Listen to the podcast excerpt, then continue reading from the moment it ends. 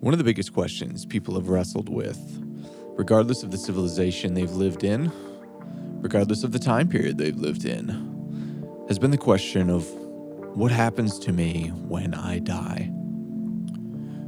Now, having grown up a Christian, having grown up an evangelical Christian, I thought that there were essentially two options.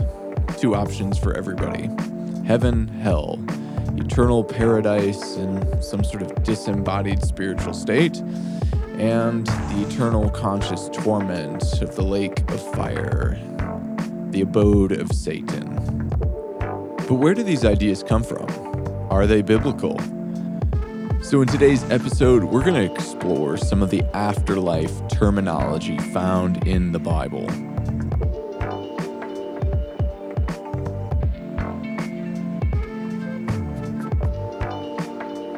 Back in 2011, a book was released by a popular evangelical author, a, book that would generate quite a bit of controversy in the early days of Twitter, a book that generated even quite a bit of controversy on national news shows. This book stirred up debates among evangelicals about the afterlife The book was entitled Love Wins, and the author was Rob Bell. Now, Rob Bell had generated quite a bit of a following as the pastor of the fairly large Mars Hills Mars Hill Church in Grand Rapids, Michigan. He had also written several other popular books, including a book entitled Velvet Elvis, and had a series of short I don't know if you call them devotional or theological. I'm not not really sure even now for the best title for these videos. The NOOMA video series that had become quite popular again in, in evangelical settings.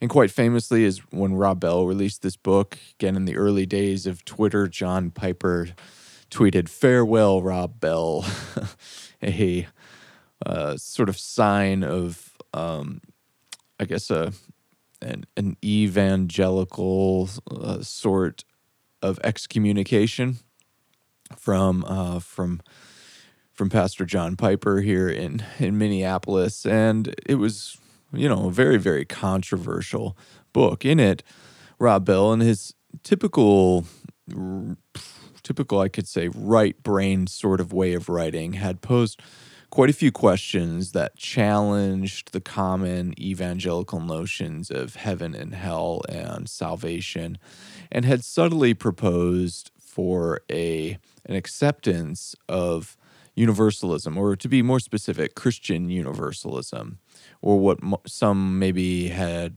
considered uh, a ultimate or ultimate reconciliation. Now i had been a fan of rob bell's work up until this point, and so I picked up Love Wins, and uh, I found it to be helpful in some ways, and found it to um, not to my liking in other ways.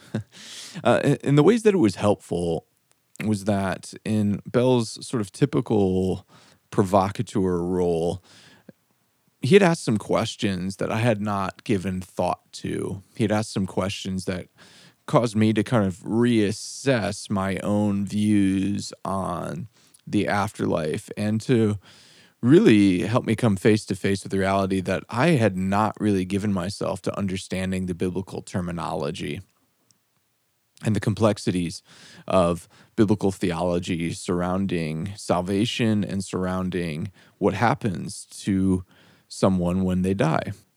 Now, simultaneously, I found the book to also be a bit frustrating because uh, Bell and his again this probably isn't a strength of his didn't really lay out any sort of systematic defense of any particular view.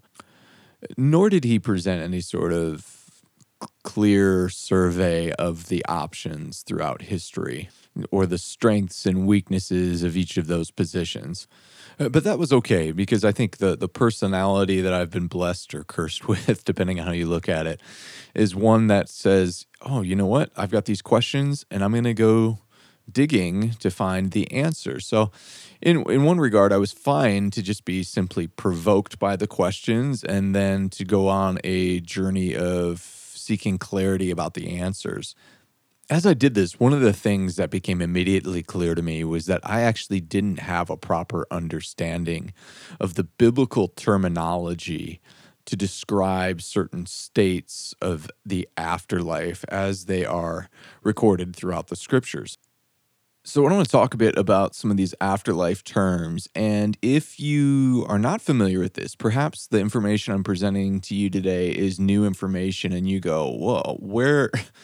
Why have I not heard this before? Don't worry, you're not alone. I had gone probably, you know, by by the time I had really done a deep dive into studying the sort of biblical theology of the afterlife, I had gone probably close to 29 years of church attendance and being in the church, and probably close to a decade of vocational ministry already without ever hearing somebody clearly present what I'm going to present and, and share with you guys for your own evaluation. So don't worry about it. Oh, maybe for some of you, you do have some familiar, familiarity with this terminology. I think either way, it hopefully will be helpful to kind of break down each term that we see in the scriptures for the afterlife and, and, and try to understand them better in their historical biblical context.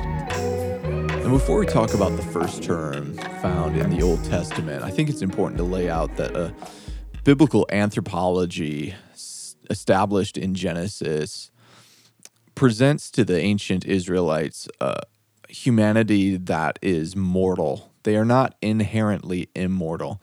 And we, if this is established, if we want to go back to the garden, this is established in Eden, where there is not only the tree of the knowledge of good and evil, but there's also the tree of life. And so when Adam and Eve are banished from the garden, they are banished from the tree of life. And if you remember back in Genesis, what what God says is that if they are to take of this tree, they would become like us. And so in that way, they would have been some ways cursed to live in this sort of broken fallen state in an immortal state and you know God is protecting them from that.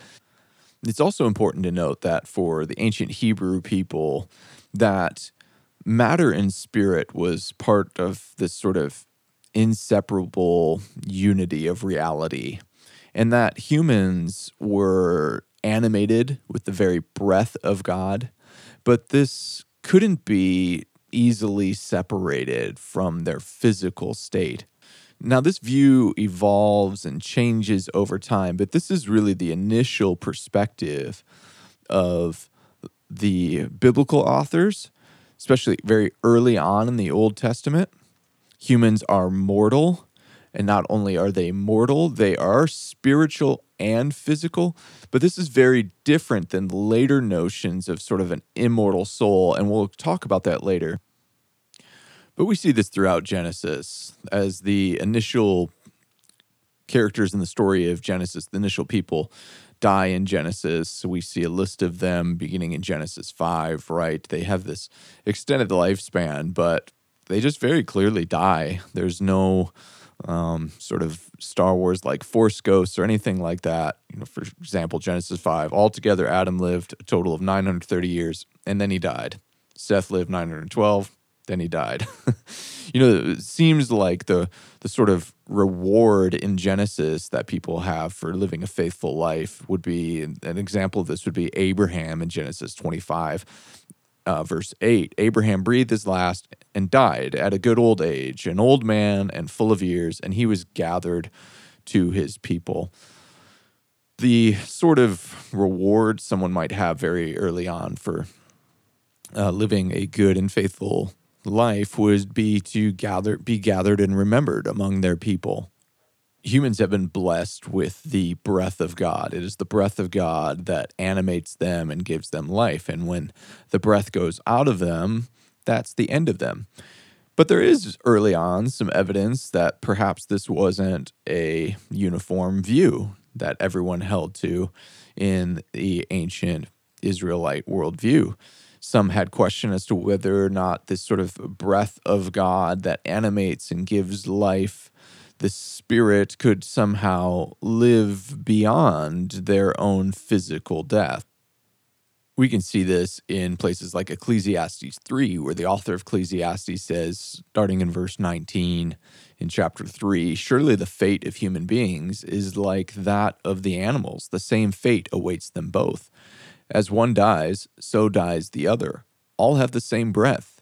Humans have no advantage over animals. Everything is meaningless. All go to the same place. All come from dust, and to dust all return. Who knows if the human spirit rises upward and if the spirit of the animal goes down to earth? So here you can you can see, you can hear this sort of tension in the debate.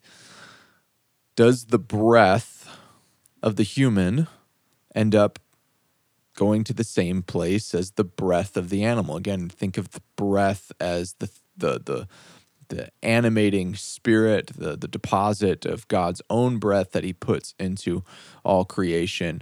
The author of Ecclesiastes seems to say, you know, it goes to the same place. And that was very much uh, a prevalent view among the, the Hebrew people, among the Israelites in the Old Testament era.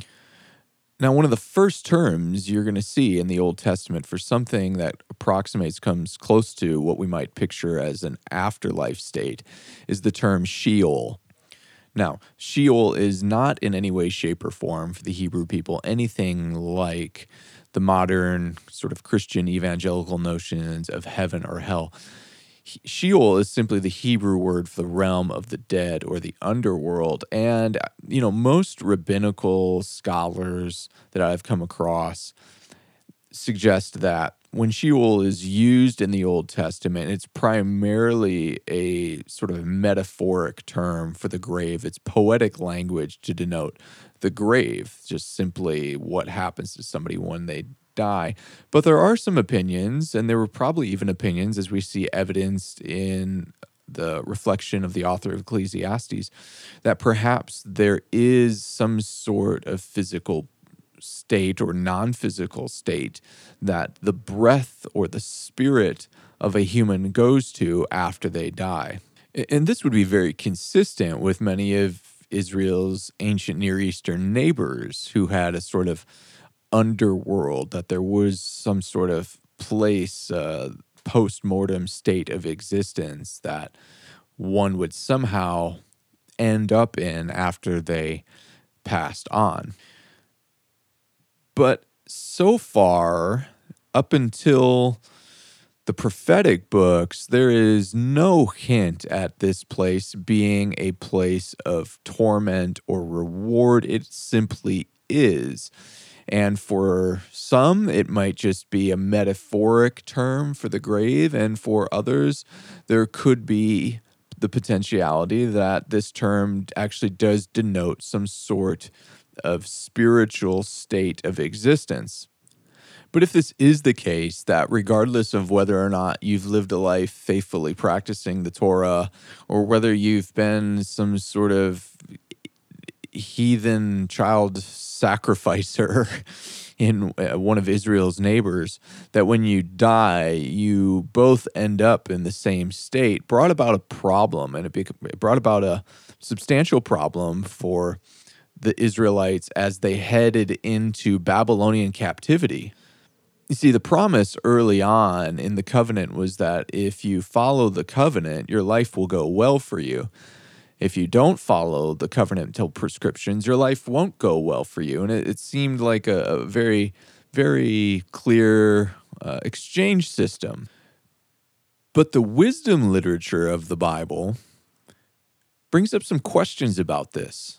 The wisdom literature of the scriptures, books like Ecclesiastes, books like Job, bring up questions about whether or not Israel has properly properly understood the nature of their covenant and whether or not it is simply a matter of you do this and everything's going to go right for you and if you don't do this, well, then things are going to go wrong for you. And the author of Ecclesiastes goes, "Wait, guys, everything's meaningless." you know, uh, you know that was certainly his perspective as he was wrestling with how is it that it seems like so frequently that the righteous who live this life of perhaps giving up of worldly pleasures and they give themselves to hard work that many of them die early, or they die in catastrophic ways that the unrighteous don't. And so if if the breath of the human, if the living spirit of the human ends up in the same state as the animal and it it's the same state whether or not you've been righteous or unrighteous, well what justice is there in that?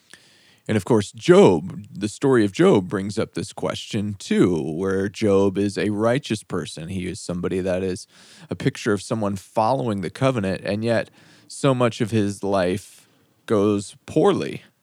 I mean, God, what what's the point of living well? What's the point of following? What's the point of of keeping your covenant if we can end up either in the same state as the unrighteous, or perhaps even the unrighteous somehow enjoy a more comfortable, happy life in the here and now. And this is where the voice of some of the prophets come in. And these prophetic voices totally alter the conversation for the rest of not only Israel's history, but for what will become Christian history. In places like Isaiah and Daniel, there's a prophetic announcement about a future resurrection of the dead and its connection to a final judgment. And what these prophets declare is that, whoa, whoa, whoa, hold on. What you do here does matter. Whether or not you are people of the covenant, whether or not you act in alignment with God's intentions for creation and reality does make a difference even if in the here and now you don't presently experience the rewards completely of that difference, there will be a day in which your bodies, which again, it would have been unnatural for the, in the Hebrew sort of anthropology and cosmology, it would have been unnatural for a human physical body to exist in a state without its spirit, without its animating life force. So the dead don't stay dead forever. And one day the dead are reanimated to stand before a judgment before God. At which that time a final reward and a final punishment will be distributed among the righteous and the unrighteous, the godly and the wicked. And so this is a revolutionary picture that Isaiah and Daniel present. But this idea of Sheol will evolve over the following centuries as Israel post exile. So, again, keep in mind, most, you know, one of the most revolutionary and significant periods in Israel's history. It's a period that we call the Second Temple era in Israel's history. Now, keep in mind that in 586 BC, Nebuchadnezzar had sacked the city of Jerusalem and the remaining uh, Israelites, the remaining Jewish people, were hauled off into Babylonian captivity. And essentially, what happens at that point is that Israel, the people of God, become property of one empire after another. From the Babylonians, then to the Persians, from the Persians, then to the Greeks, and then from the dissolution of the sort of Alexandrian Greek empire into what eventually becomes the Roman Empire by the time we get to the first century in the life of Jesus.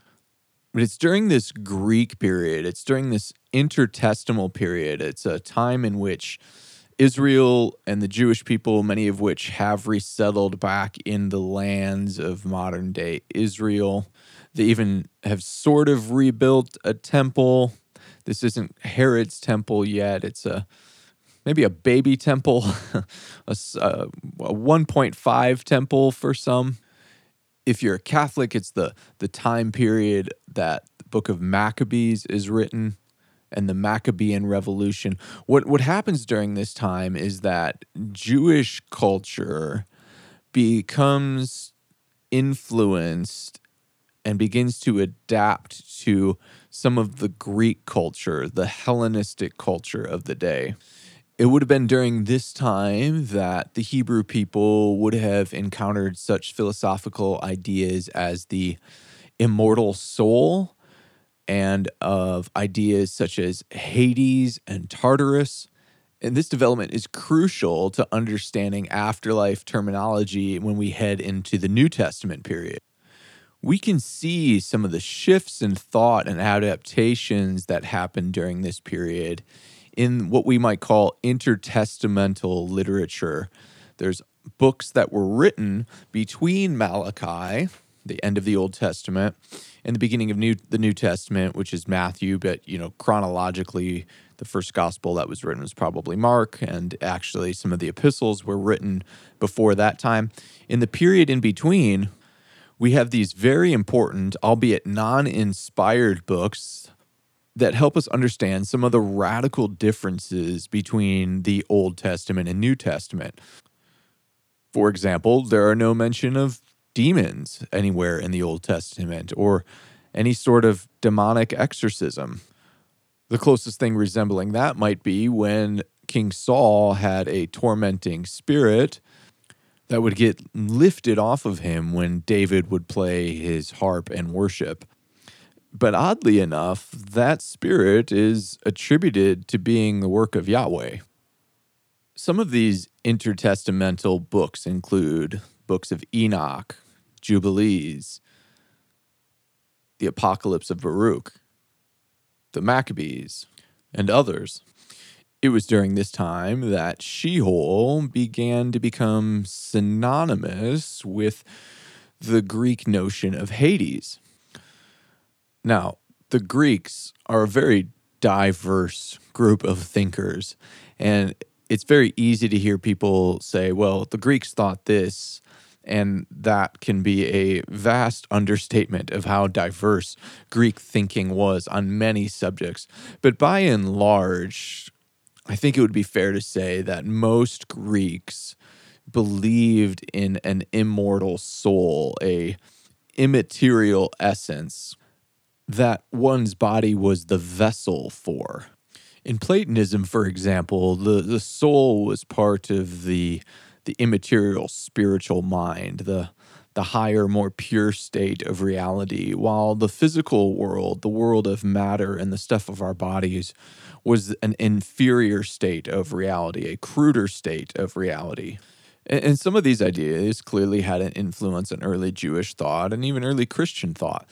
That doesn't make it automatically wrong. In fact, as we can probably talk about some other time, uh, throughout history, God has always communicated through the vehicles of culture to reveal truths about himself.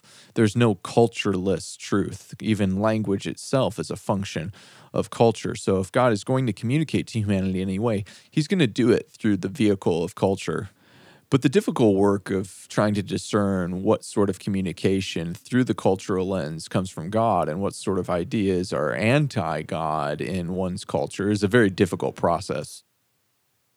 I bring that up because I don't want you to at this point think, boy, this is this is a mess. Like all of these ideas and influences coming from other things outside of God's revelation. And I'm I might be suggesting something quite different is that these sorts of interactions that Israel has had with their neighbors is a part of God's progressing revelation. All right, so we can see that during this second temple period that the Hebrew idea of Sheol, the ancient Near Eastern idea of Sheol becomes synthesized with the, the Greek underworld, the Greek Sheol we can also see the development of another slightly less known but still important idea, I believe, in afterlife terminology, an idea of this place called the abyss that is found in the book of Enoch. And in Enoch, there is, uh, in First Enoch, we could say chapter 21, verse 1 through 10, there is a um, picture of the fallen angels who have rebelled against God being thrown into an abyss, an abyss that is, they are thrown into by one called the Son of Man. And this abyss appears to be some sort of state of permanent state of non existence, which is really a unique idea, like a, a finality to these spirit creatures. By the time we get to the first century and the days in which Jesus, uh, Jesus's ministry took place, it would have been very common and popular for people to have an understanding of Sheol slash Hades now, which actually even split Hades into multiple layers. you now had different states of conscious being in the afterlife. We might say that Hades has a smoking and non smoking section. We can find this in the intertestamental book called The Apocalypse of Zephaniah, which definitely wasn't written by Zephaniah, but was written somewhere around 100 BC. And in Hades, there are these two sections a place that would be for those that lived unrighteous, wicked lives, and a place of comfort and rest. And these two layers, these two abodes within Hades, or again, Sheol is now Hades, were separate, separated by a river. And this river had an angel that acted as a sort of a underworld border patrol to make sure people from the smoking section were not sneaking into the non-smoking section. And interestingly enough, in this apocalyptic uh, apocalyptic book of Zephaniah, the Apocalypse of Zephaniah, Abraham actually serves an important role. Abraham acts as a intercessor between the comfortable place of paradise and the place of punishment in Hades. This comfortable side, this side of rest, would become known as Abraham's bosom. And if any of this sounds very familiar to you, well, it should. This is the exact imagery that Luke records Jesus using in Luke 16 in the parable of Lazarus and the rich man. I always used to be troubled by this parable, and maybe you were too as you read it. And some have even suggested it's not a parable, it was a true story, but I don't think the evidence is in the favor of people that defend this being some sort of historical retelling. There's a series of parables starting all the way back in Luke 12, verse 16, that go all the way through this section of Luke, which make it to me really, really clear that this is a parable.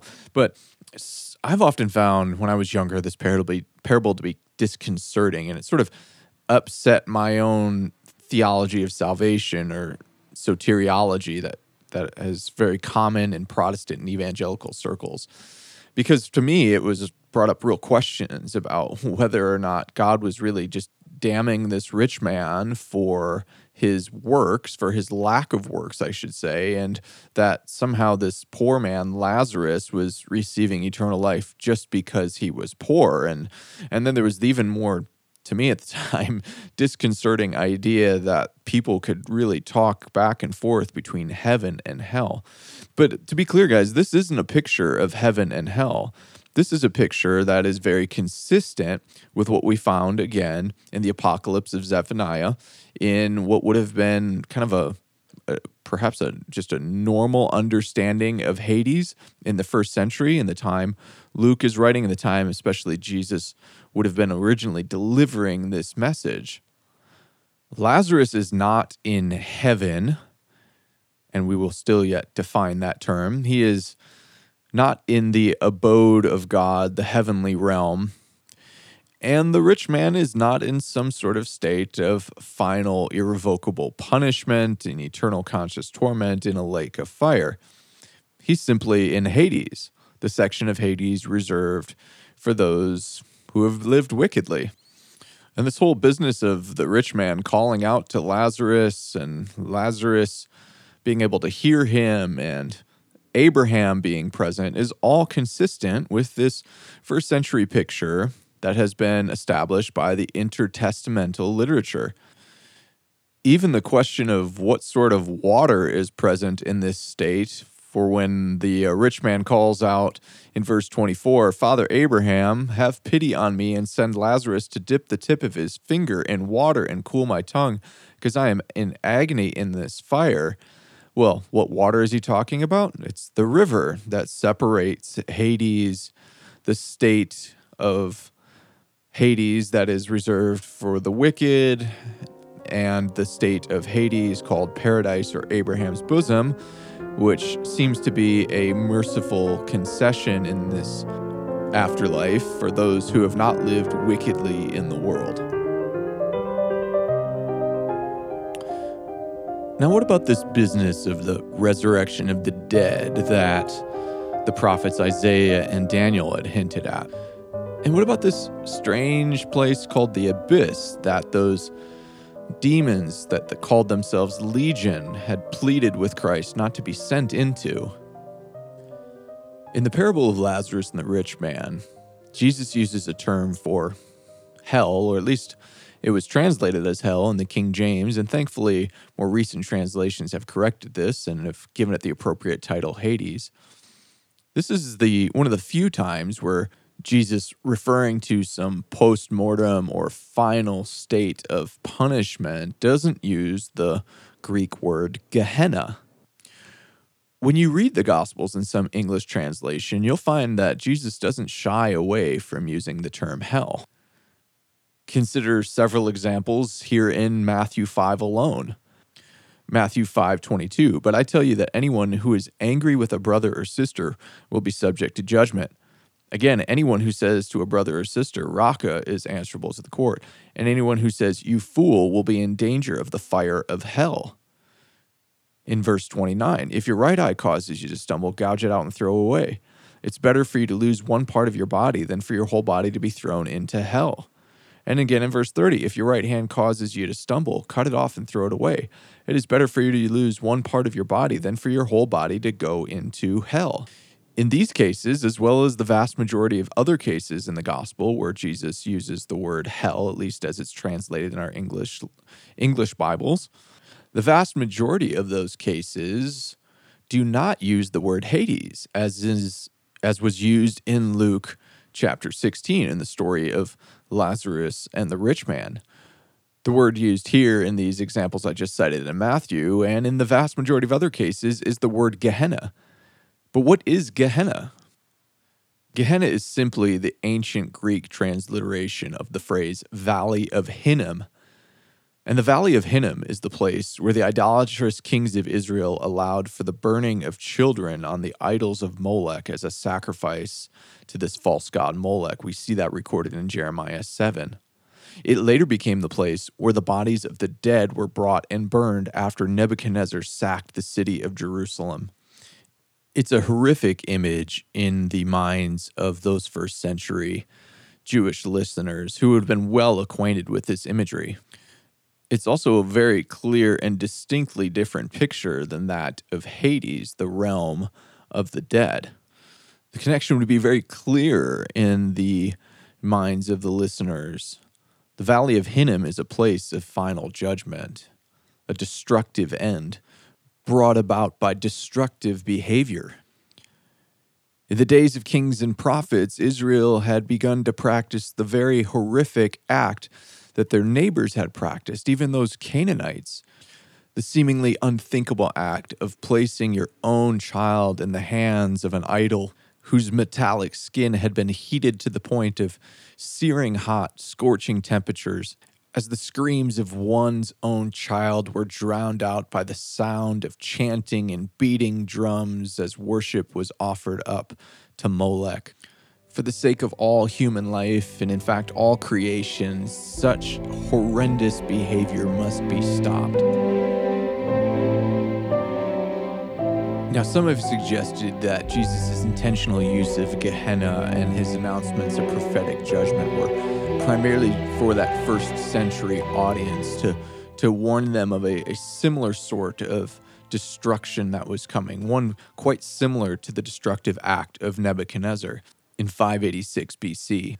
And there is some validity to this because we know from history that essentially one biblical generation after Jesus' death and resurrection the Romans come and sack Jerusalem in an eerily similar way to the Babylonian sacking of Jerusalem.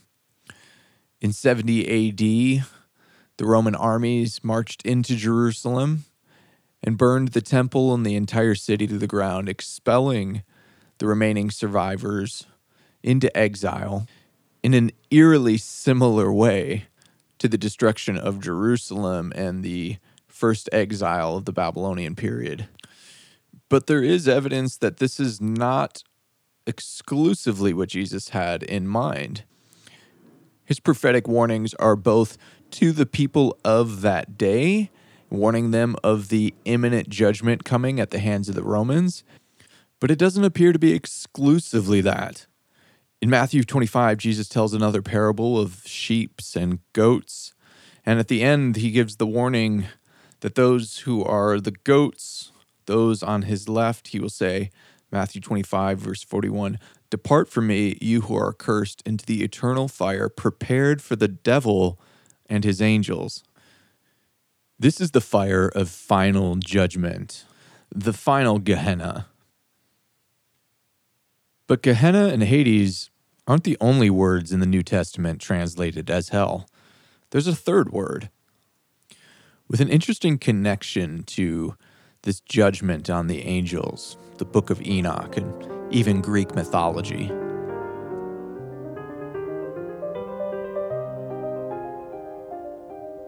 In 2 Peter chapter 2, Peter gives early Christians a warning about following false prophets and false teachers who teach destructive heresies. And in warning them not to follow these greedy teachers who attempt to exploit them, he compares the judgment that will come to them to be a judgment similar to what is to come to the angels. Verse 4 For if God did not spare angels when they sinned, but sent them to hell, putting them in chains of darkness to be held for judgment.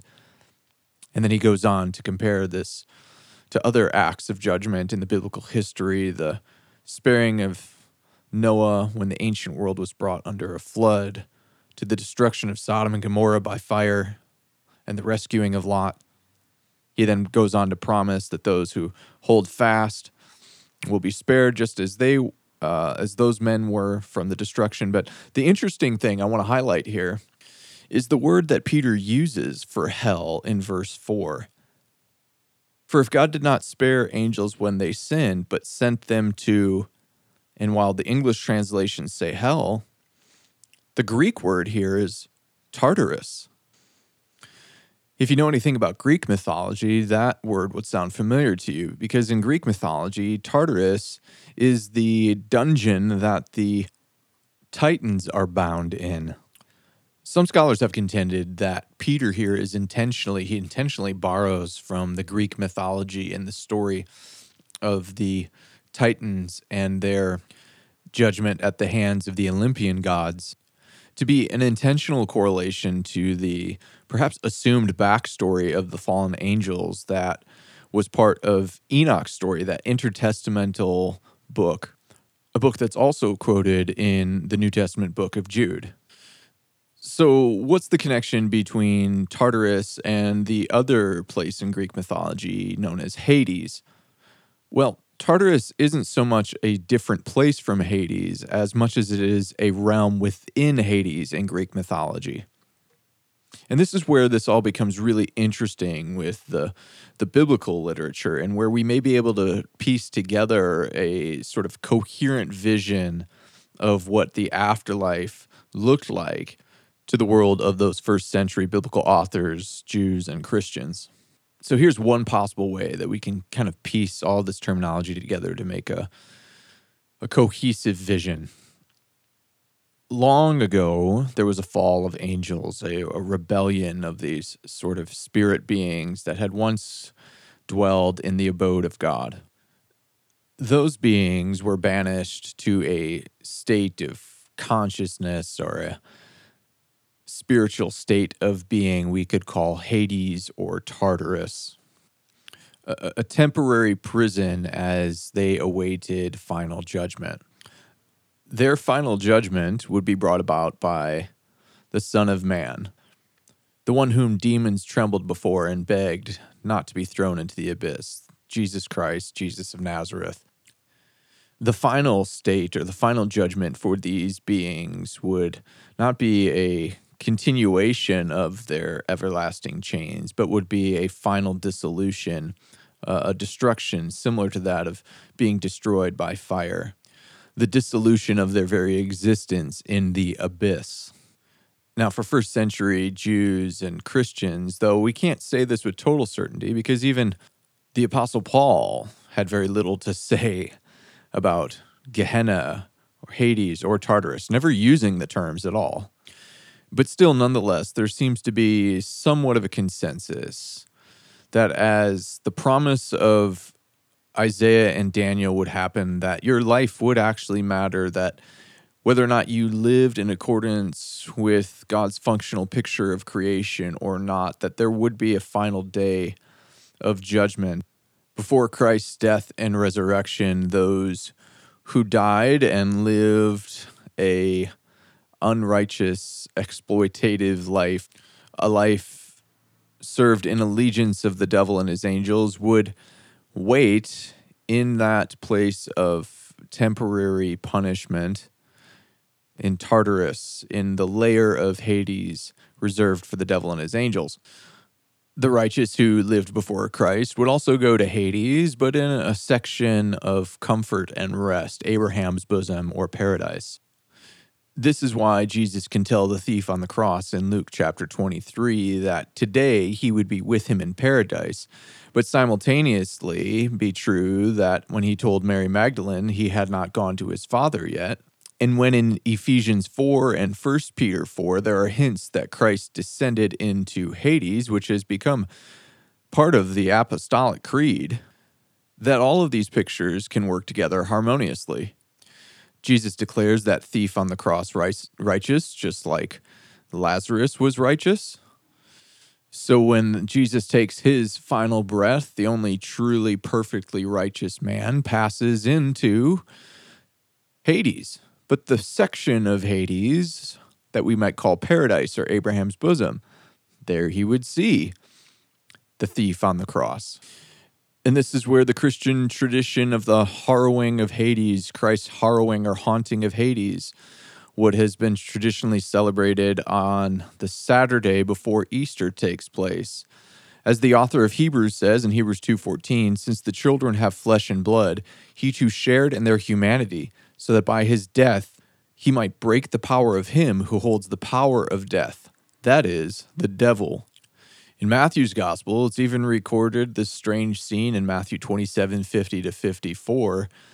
After a series of odd events that happened right after Jesus breathed his last breath, that dead saints were seen coming out of the grave and walking around Jerusalem. Was Christ in Hades setting free those who were once held under the somehow legal authority and power of the devil? Emerging victorious from the grave on that resurrection Sunday, Christ now holds the keys to death and Hades. This is what Jesus exclaims to John in the book of Revelation, chapter 1, verse 18 I am the living one. I was dead, and now look, I am alive forever and ever, and I hold the keys of death and Hades. So, post resurrection, those united to Christ in this real spiritual, ontological union with Christ, when they die, they are made present with Christ where Christ is post resurrection, post ascension. But even this, as wonderful as it sounds, is not the final hope for those united to Christ. This is why Paul says in Philippians 3 that he will transform our lowly bodies so that they will be like his glorious body. The Christian hope isn't some disembodied spiritual heaven. It's not living in the paradise of Hades or Abraham's bosom. No, the Christian hope is the resurrection of our bodies in a very real yet transformed physical world. It's a renewed body, a renewed creation.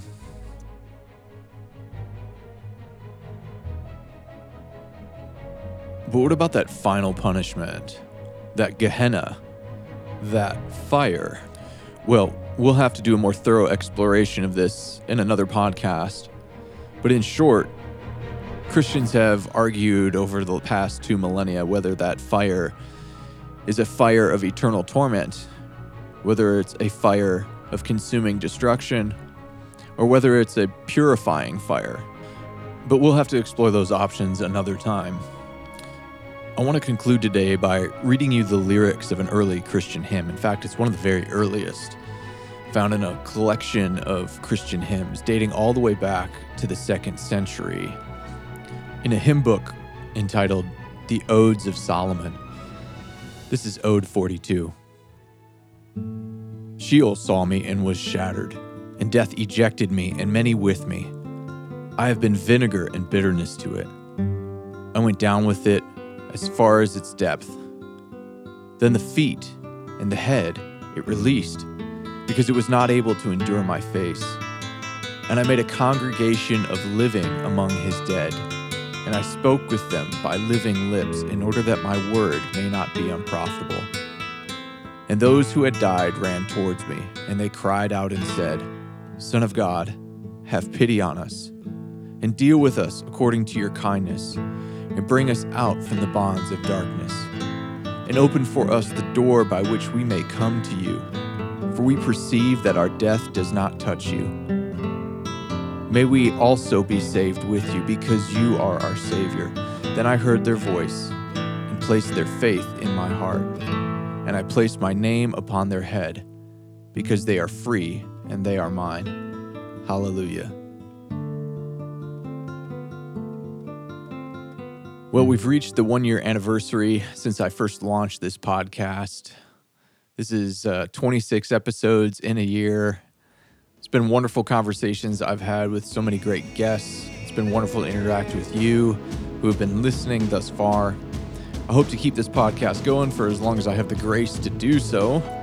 So, if you see this podcast as valuable, there are some ways you can support me in the work that I'm doing here. The first of all is to subscribe and to leave a review on Apple Podcasts. About 70% of people uh, download this podcast via that platform and leaving reviews. And even if it's just as simple as giving whatever star review you think this podcast deserves, the more reviews that that that happens there and subscriptions, even if you don't use that platform, the more likely are uh, more likely it is other people will find it and discover it too as they are searching for this sort of material. Another way you can support the work I'm doing is by just sharing the podcast with a friend. I don't do advertising other than just sharing when I've created something on social media. So uh, if we're going to be able to expand the conversation to others, it's going to happen through the work you do to share it with other people. And then finally, another way that you can support this podcast is become by becoming a financial contributor on Patreon. There are tiered rewards. In fact, maybe hopefully working on even doing some of the, the higher tier reward custom classes for people in the future. Uh, but there are lower lower dollar values that, that make make a world of difference to just even be able to support things like file hosting on the podcast, file hosting platform I use, to um, all sorts of things. So, thank you for those that are supporting, and I would encourage you. You can find a link to all that stuff in the description of this podcast. Till next time.